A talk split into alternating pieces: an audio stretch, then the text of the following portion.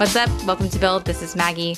Today I have Todd Olson on the show. He's the CEO and founder at Pendo. He's been a longtime entrepreneur, and he recently wrote a book called The Product Led Organization. So I figured this was finally my chance to figure out what exactly is product led growth or product led organization and why it's relevant, even if, as I assumed, you're not a growth PM.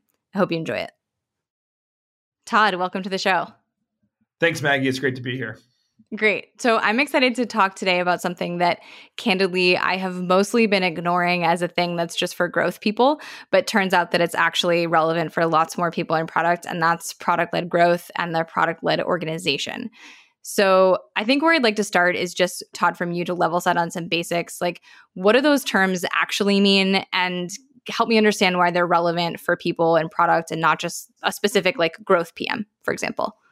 Great. Yeah, great question. So, yeah, I think product led growth is maybe the more widely known term. And it really derives from this notion of the, I mean, I'm going to be very literal here, the product driving growth. So, if you think about good examples of here, it, it one, it, it often talks about the the whole early parts of the funnel from from grabbing the lead to the trial conversion you often heard like conversion as a, a function of, of product led growth but also just virality. And, and and virality can be everything from invite your friends invite your your colleagues. And that's very often the case in collaboration software.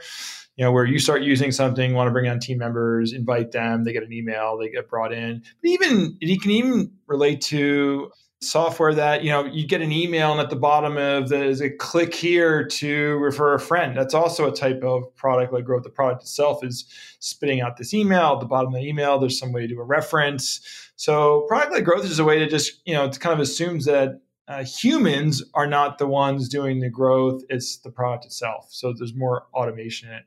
Now if i take that to the product led organization, what we mean there is it goes beyond just the capture and conversion of customers. It's looking at the entire customer experience and trying to discover ways to help evolve from a human led motion to a product led motion. And you know, one of the easy examples here is the notion of self service.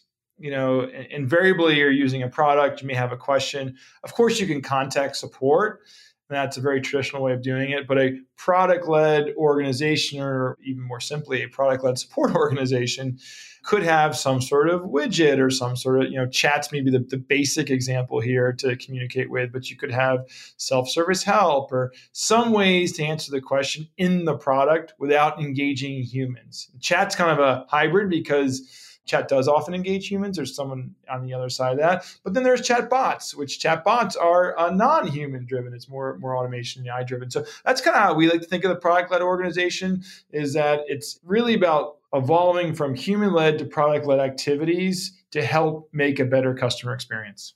Right. And I'm curious, like why do you think that this is the the way that companies are starting to go? Because is there something inherently like better more efficient in this type of model than using the the human led models?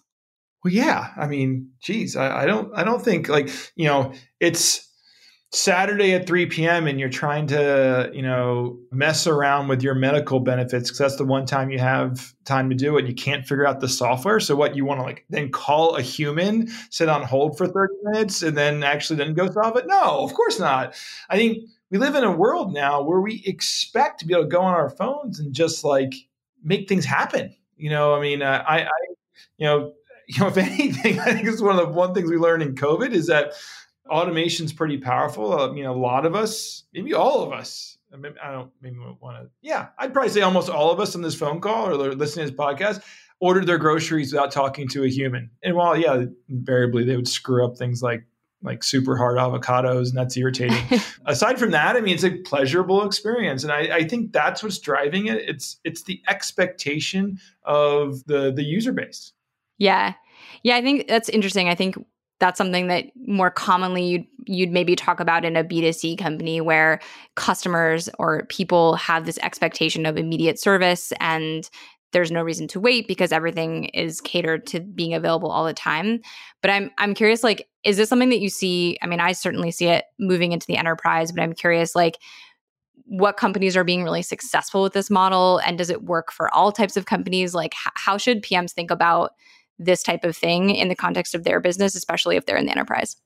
I think it's a misconception that it's only consumer. I think consumer organizations were forced to do it sooner, but um, you know, if I'm paying hundred thousand dollars for a B2B application, do I want to have to rely on support? like, no, like it should be pretty obvious, or I should be able to handle it myself. So I, I, think the expectations are just as high. I mean, the example I gave was was HR software, which is you know traditionally a B2B application. We um, and it, it, maybe it's more sophisticated in that HR software is kind of like almost B2B to C. It's they're selling it to a company and then the end user is often just an employee of that company trying to mess around again with their benefits or what have you. But we saw disruption in that space. I mean, look at the Gustos and the Zenefits, you know, disrupting that space solely on user experience, solely on a better product led experience. So I think that's a really, really good example of B2B software. But know, we're seeing it across every single industry. You know, another good example is real estate. You know, um, you know we work with Remax, and and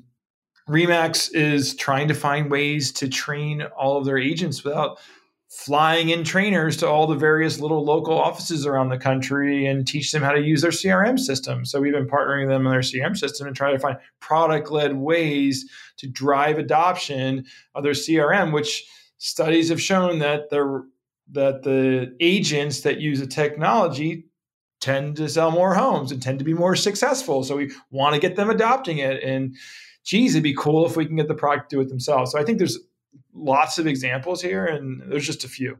It's interesting. It's also, I think, maybe a, a bias or a misconception that I had was that when you're saying things, not you, but when one is saying things like product led, my brain immediately goes to product management led. But what I'm hearing is that it's really not about the product team, but it's about using the product as a vehicle to engage the customer in more ways. That's brilliant. Yeah, absolutely. That's exactly what I meant. And, and you know, this is part of like our preconceived notions when we hear these terms like mm-hmm. Sales led or marketing led. I, I think we want to associate with it with like some personification of that term. Like this you know when people you know, say like oracle's a sales-led organization usually it's not used in a positive way by the way. It's usually it's usually it's usually a, a dig against the company. So then people take that analog to things like product-led or customer-led. They try to assume it's some organization. No i, I really don't um, i mean i think product management plays a role in all of this but it's about the product leading the business um, and the other thing, you know, I use the term customer led. I also do, don't think those two terms are orthogonal. You know, uh, you can be a very customer led organization that is also product led. They're not distinctions. I, I think many of the great organizations I know are very customer led and very product led. So like just because you're one or the other doesn't doesn't mean it's not they're not mutually exclusive. That's what I'm trying to say. Right. That makes sense. So then I don't think anyone would argue the fact that, you know, we want to be more responsive to the ways customers are trying to engage with us. But I'm curious, have you seen like what does it look like for a company to switch to this model and like what what can be really hard about trying to become product led?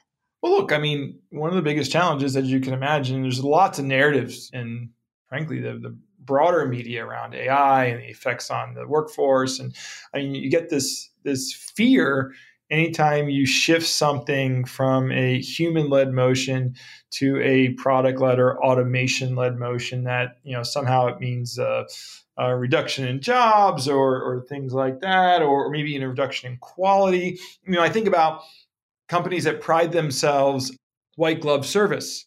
Mm-hmm. well can you provide white glove service in a digital fashion? And look I, i'm I mean, I'm a Tesla customer, and I can tell you that I, I, I do not feel like I don't get white glove service when I use their digital interfaces. Now, it takes a lot of design, it takes a lot of thoughtfulness, but you absolutely can do so. But you have to be creative. I also think, and going back to my former point, um, you have to help have a vision for the humans on how their roles evolving as the computers or the product offloads the, the, the work. And what I like, the term I like, I really like here is that the product's often offloading high volume, low value activities. You know, I was talking to a large financial institution recently where like 45% of a financial service representative's time is spent just on monotonous things, opening, closing accounts, things that are basic. You could just do it on a keyboard or a computer, right? So how do we free those individuals up to be like real mm. partners and real value add? And, and I think it'll be more interesting work. So I think that's the thing we need to change the conversation to. And I think that that's how you're more successful there. Right. So if, let's say I was a, a traditionally sales led organization, like what are the traps I'm going to fall into if I'm going to try to become product led? outside of just the changing that perception on on what it's going to mean for the people?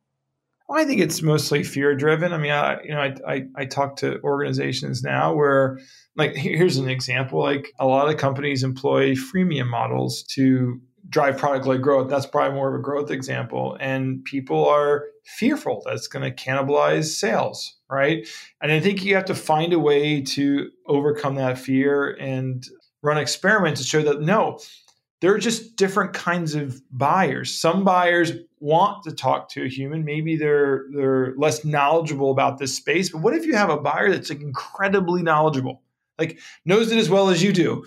Like, do, like it's too slow for them to get on the phone and talk to a human, right? In that case, a product led motion is probably a better motion, and and you're actually alienating that market by forcing them into a sales led motion. So like getting that confidence, I think, is really really important. Yeah. I mean, that's an easy example for us at Drift being our whole philosophy is like making sales and marketing more conversational and more buyer centric. And we definitely believe and have seen like people know what they want. They're able to do their own research. Like, get them the right information at the right time and like don't make them wait is is one of the best things you can do for the growth of your business. Exactly. Yeah. So then I'm curious, we talked a little bit about this before, but how does this like again i think i'm i'm a, still a little bit stuck in like the traditional examples in my head i have of product led growth and what what that means. But like what if you have a product that is like specifically for you know one certain type of role within an organization and it's not going to be something that's going to be like spreadable like slack could spread through an organization or like any other tool that sort of anyone could use but something that let's you know drift sold maybe to a marketing operations person like it's not going to be viral because that's one use case. How do you think about growth in that sense? Yeah, look, I mean, I, I think I think you could you could expand beyond some of the very direct growth to more indirect growth opportunities. But one of the classic ones I think is reviews and referrals.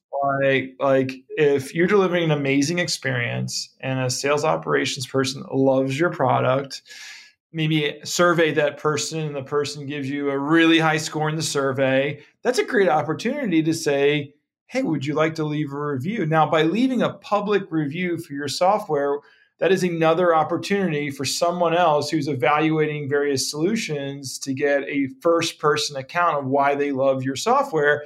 That probably is going to drive growth. Now, a little less direct than just add a user right here in the in the Slack Zoom example, but it's clearly going to drive growth, right? So I think that's an easy example that, you could start using immediately to drive growth. Yeah, and I, that made me think that there seems to be a theme in this type of world where your product itself has to be higher quality. Like I would imagine in this type of model, you can't hide not that you should in in the first place, but you can't really hide behind a sales team when you're using product led things or doing product led activities because like the whole thing is resting on your product being good at what it's supposed to be doing. Yeah, maybe it's a foregone conclusion, but yeah, it product needs to be good. And and the other thing that's important to note is that you can't do things digital just for the sake of them being digital.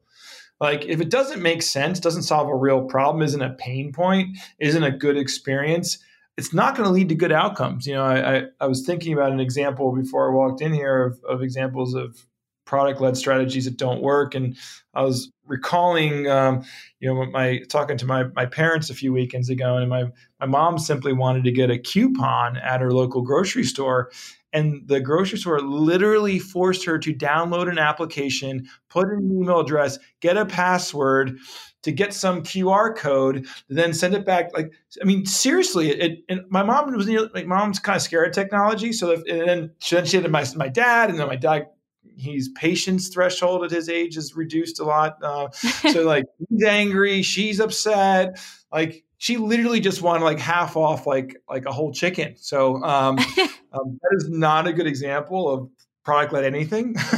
Right. so, like, that's irritating. Um, so um, so don't do digital and don't do product led for the sake of it. Like that's um, going to lead to really bad outcomes. So right.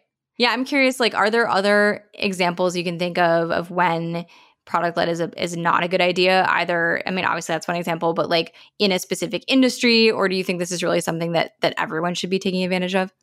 I do really think it's probably more more people should be taking advantage of this than not. I mean, the, the reality is we have leveraged humans way too much to solve real problems when technology could solve them. But yeah, I, I think in areas that are really high white glove service, nothing's going to replace the experience you have walking into a Ritz Carlton. I mean, it just isn't. Mm-hmm. And, and things like that, you know, now um, some of them are trying, you know, by putting like iPads in the room and doing cool things with that. So I think I think you you can look to augment it, but I think white glove is big, and then just knowing your audience. I mean, you know, the example I was talking about, of course, were people that are less comfortable with technology than say my generation. So um, to know your audience and consumer base, yeah, there there's certainly maybe some areas that are better than others. So right. Okay. And then so let's say we're we're bought in, we're all in on product led. Like what other organizational changes come along with that? Like tactical things like what happens to who, you know, who in an organization is owning like pricing and packaging and like how does it change the way the business has to operate? Yeah, well, one, I, I you, you touched on this a little bit earlier. I, I do think there is an emergence in a lot of even traditional businesses with, with hiring product managers. You know, I was talking to a large manufacturer the other week who said uh, he, he said that they've shifted from a business IT model to a product and engineering model.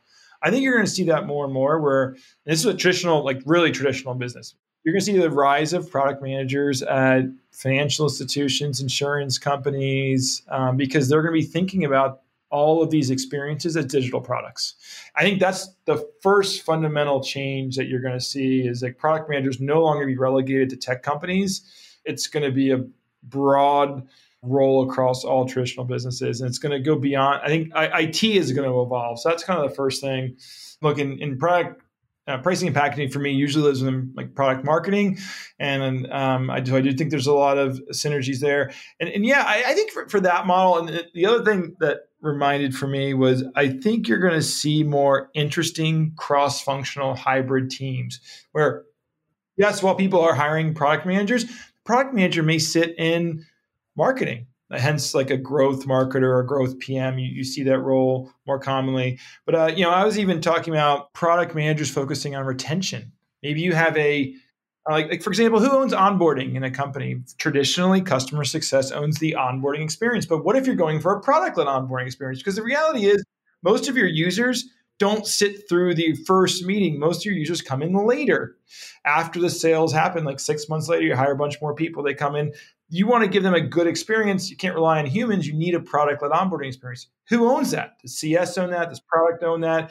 It's probably a cross functional team, probably a CS oriented product manager or a product manager sitting with CS, designing, iterating on that solution. That's the right answer. So I think you're going to see more of these hybrid cross functional teams that span roles.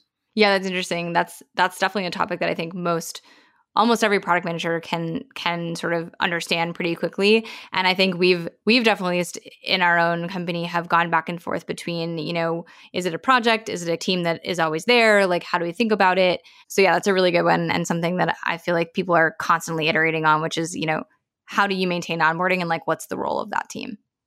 Yeah, and look, I mean, I also one of the other roles that we've seen emerging in organizations is this notion of product operations, kind of an ops role uh, whose focus is to do some of this coordination cross functionally and help manage the overall holistic experiences. You know, last thing you want to do is, you know, if if marketing is leveraging the product for this and CS is leveraging the product for this, who is the traffic cop for making sure that the product isn't a mess? You know, obviously user experience is part of this, but you can leverage a centralized operations team to help coordinate all this, you know, across the product. So actually just digging into that a little bit like what would that person would that person in your mind or maybe you have this in your organization like are they impacting the actual what the product is and what it does? Or is it more like a communication layer? Like what is that role actually doing? Yeah, it, it's more of a um, process and coordination layer than it is making the actual decisions. Like uh, you know, product ops at, at least at Pendo and other organizations that we we've chatted with, they own how the teams work together to deliver a great experience and but yet still achieve their outcomes. They own okay, we're we're trying to run a voice to the customer campaign where we're collecting feedback. How does it get divvied out to the various groups so that we can then create feedback loops and communicate back to the customer in a consistent, unified way rather than you know having 10 people communicate back with the customer. So it's really about centralization and coordination more than anything else. Right. And I'm just totally switching gears. I'm curious, like, how did this become something that you got really interested in? I see the writing on the wall with, the cu- with customers and with where the industries are going, but like, why did this become something for you that you wanted to get so involved in? I've been passionate about product for a while. I mean, the reality is I've been building products since a very early age. And, and one of the, the f- most frustrating things you have as a product person is building something that misses the mark, that doesn't get used, that doesn't quite deliver the value you intended. And, and then, then as a consumer of software, like the last thing you want to do is go use something that just doesn't work or falls flat or is irritating. Like, like I, you know, get mad. Yeah. I wish I was more patient and I so I, I, wanted to kind of solve this problem. And, and the, the, the, cool thing or interesting thing is what, what I saw is, especially working with some of the, the, the, interesting customers we had, is I started seeing just different use cases that weren't tech companies. They were just like banks and insurance companies, and now they're starting to struggle with these problems because you know it's the whole software scene in the world, and every company is becoming a software company. It just made me realize that there's we need more work in this area because and if we don't do it the way we interact with brands and companies is going to be a significant disadvantage because it's all going to be digital and if it's bad yeah it's not going to go well for us. So i think i get that i guess the, the genesis of my passion you know i but yeah it's pretty exciting. Yeah and because I'm I'm especially curious, I think from your background, one of the things that I think a lot of PMs say, or at least the PMs that I know, you know, maybe myself included, like maybe we want to be founders one day. So I'm just curious, like, was that passion sort of part of why you've been an entrepreneur and why you wanted to do this? What advice do you have on on picking that problem?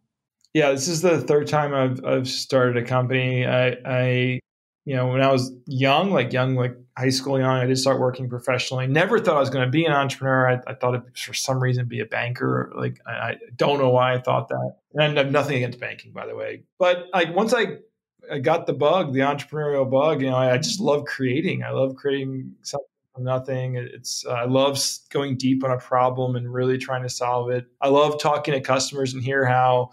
Um, I was talking to a customer last night that I never imagined would have been a Pendo customer that that says, you know, we couldn't run our business without you. And I was like shocked. I mean, not not shocked, shocked, but like like pleasantly surprised. Like just it feels good to get a shot in the arm every once in a while. And and um, so yeah, I, look, I, I think coming from a product background where we, we get taught as product managers to do a lot of listening, have a lot of empathy, focus on iterating, I think it's really good characteristics to to run businesses. I mean, these are all the things that, that ultimately really really matter. And, and, honestly, if you don't get the product right, nothing else is going to go well.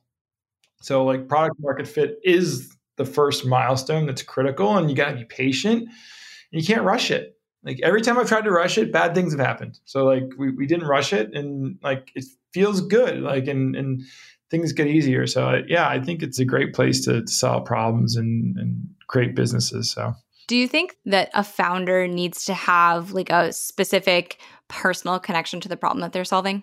I think it helps a lot. Yeah. Yeah. One of the, and I coach young entrepreneurs or new entrepreneurs all the time. And, and you know, especially if they want seed financing, I always say, yeah. like when you, when you get seed financing, it's literally an investor taking a risk on a team and ultimately a market. Those are only the two things you know. Like they often don't have product, or if it's product it's super weak, they may have a customer too, but they may have bought them or they're best friends or something like that. So like you can't you got to discount most of the quote unquote traction. So it's usually just you know a couple humans and whatever big problem they're trying to solve. So like the, the, the market thing is you know that that's one thing you can validate. But then it comes down to I always ask the entrepreneurs, why you?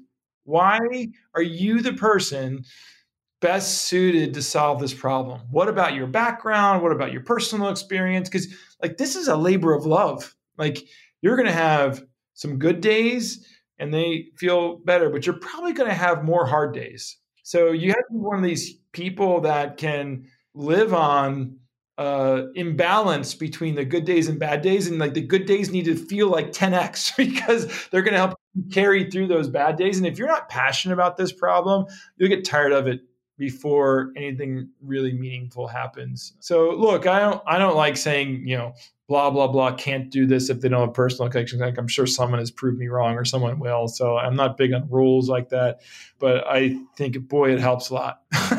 yeah. awesome. Okay, well, we're almost out of time, but I just have one last question. Like any advice you have or what's the advice you like to give to people who are product managers who are aspiring founders? Well, one, I mean, if you're a product manager now, I mean, uh, and if you're at a great company who has the, the pleasure of working for or closely to a, a product oriented founder, like make sure you get as much out of that experience as you can, you know, because that's the first thing. I mean, learning by someone great, like there's no replacement for that. Like you can't go to some college university and get that level of learning. So that's the number one problem I see is that people like leave great organizations, great product people so quickly when they don't realize what they had. You know, it's like, wow, like you get to sit and watch this person work and, and try to surround yourself and hear some of the why. Always ask why. That, that's a big thing. And then the second thing, if you do find an area where you're passionate around it, go for it. And um, the other big learning I've had is there's this thought thinking you have as a product person or even a technical person that you need like someone with a go to market or sales background to help you. My belief is you do not. And do not hire that person until you get product market fit or maybe even well after product market fit. There is no replacement.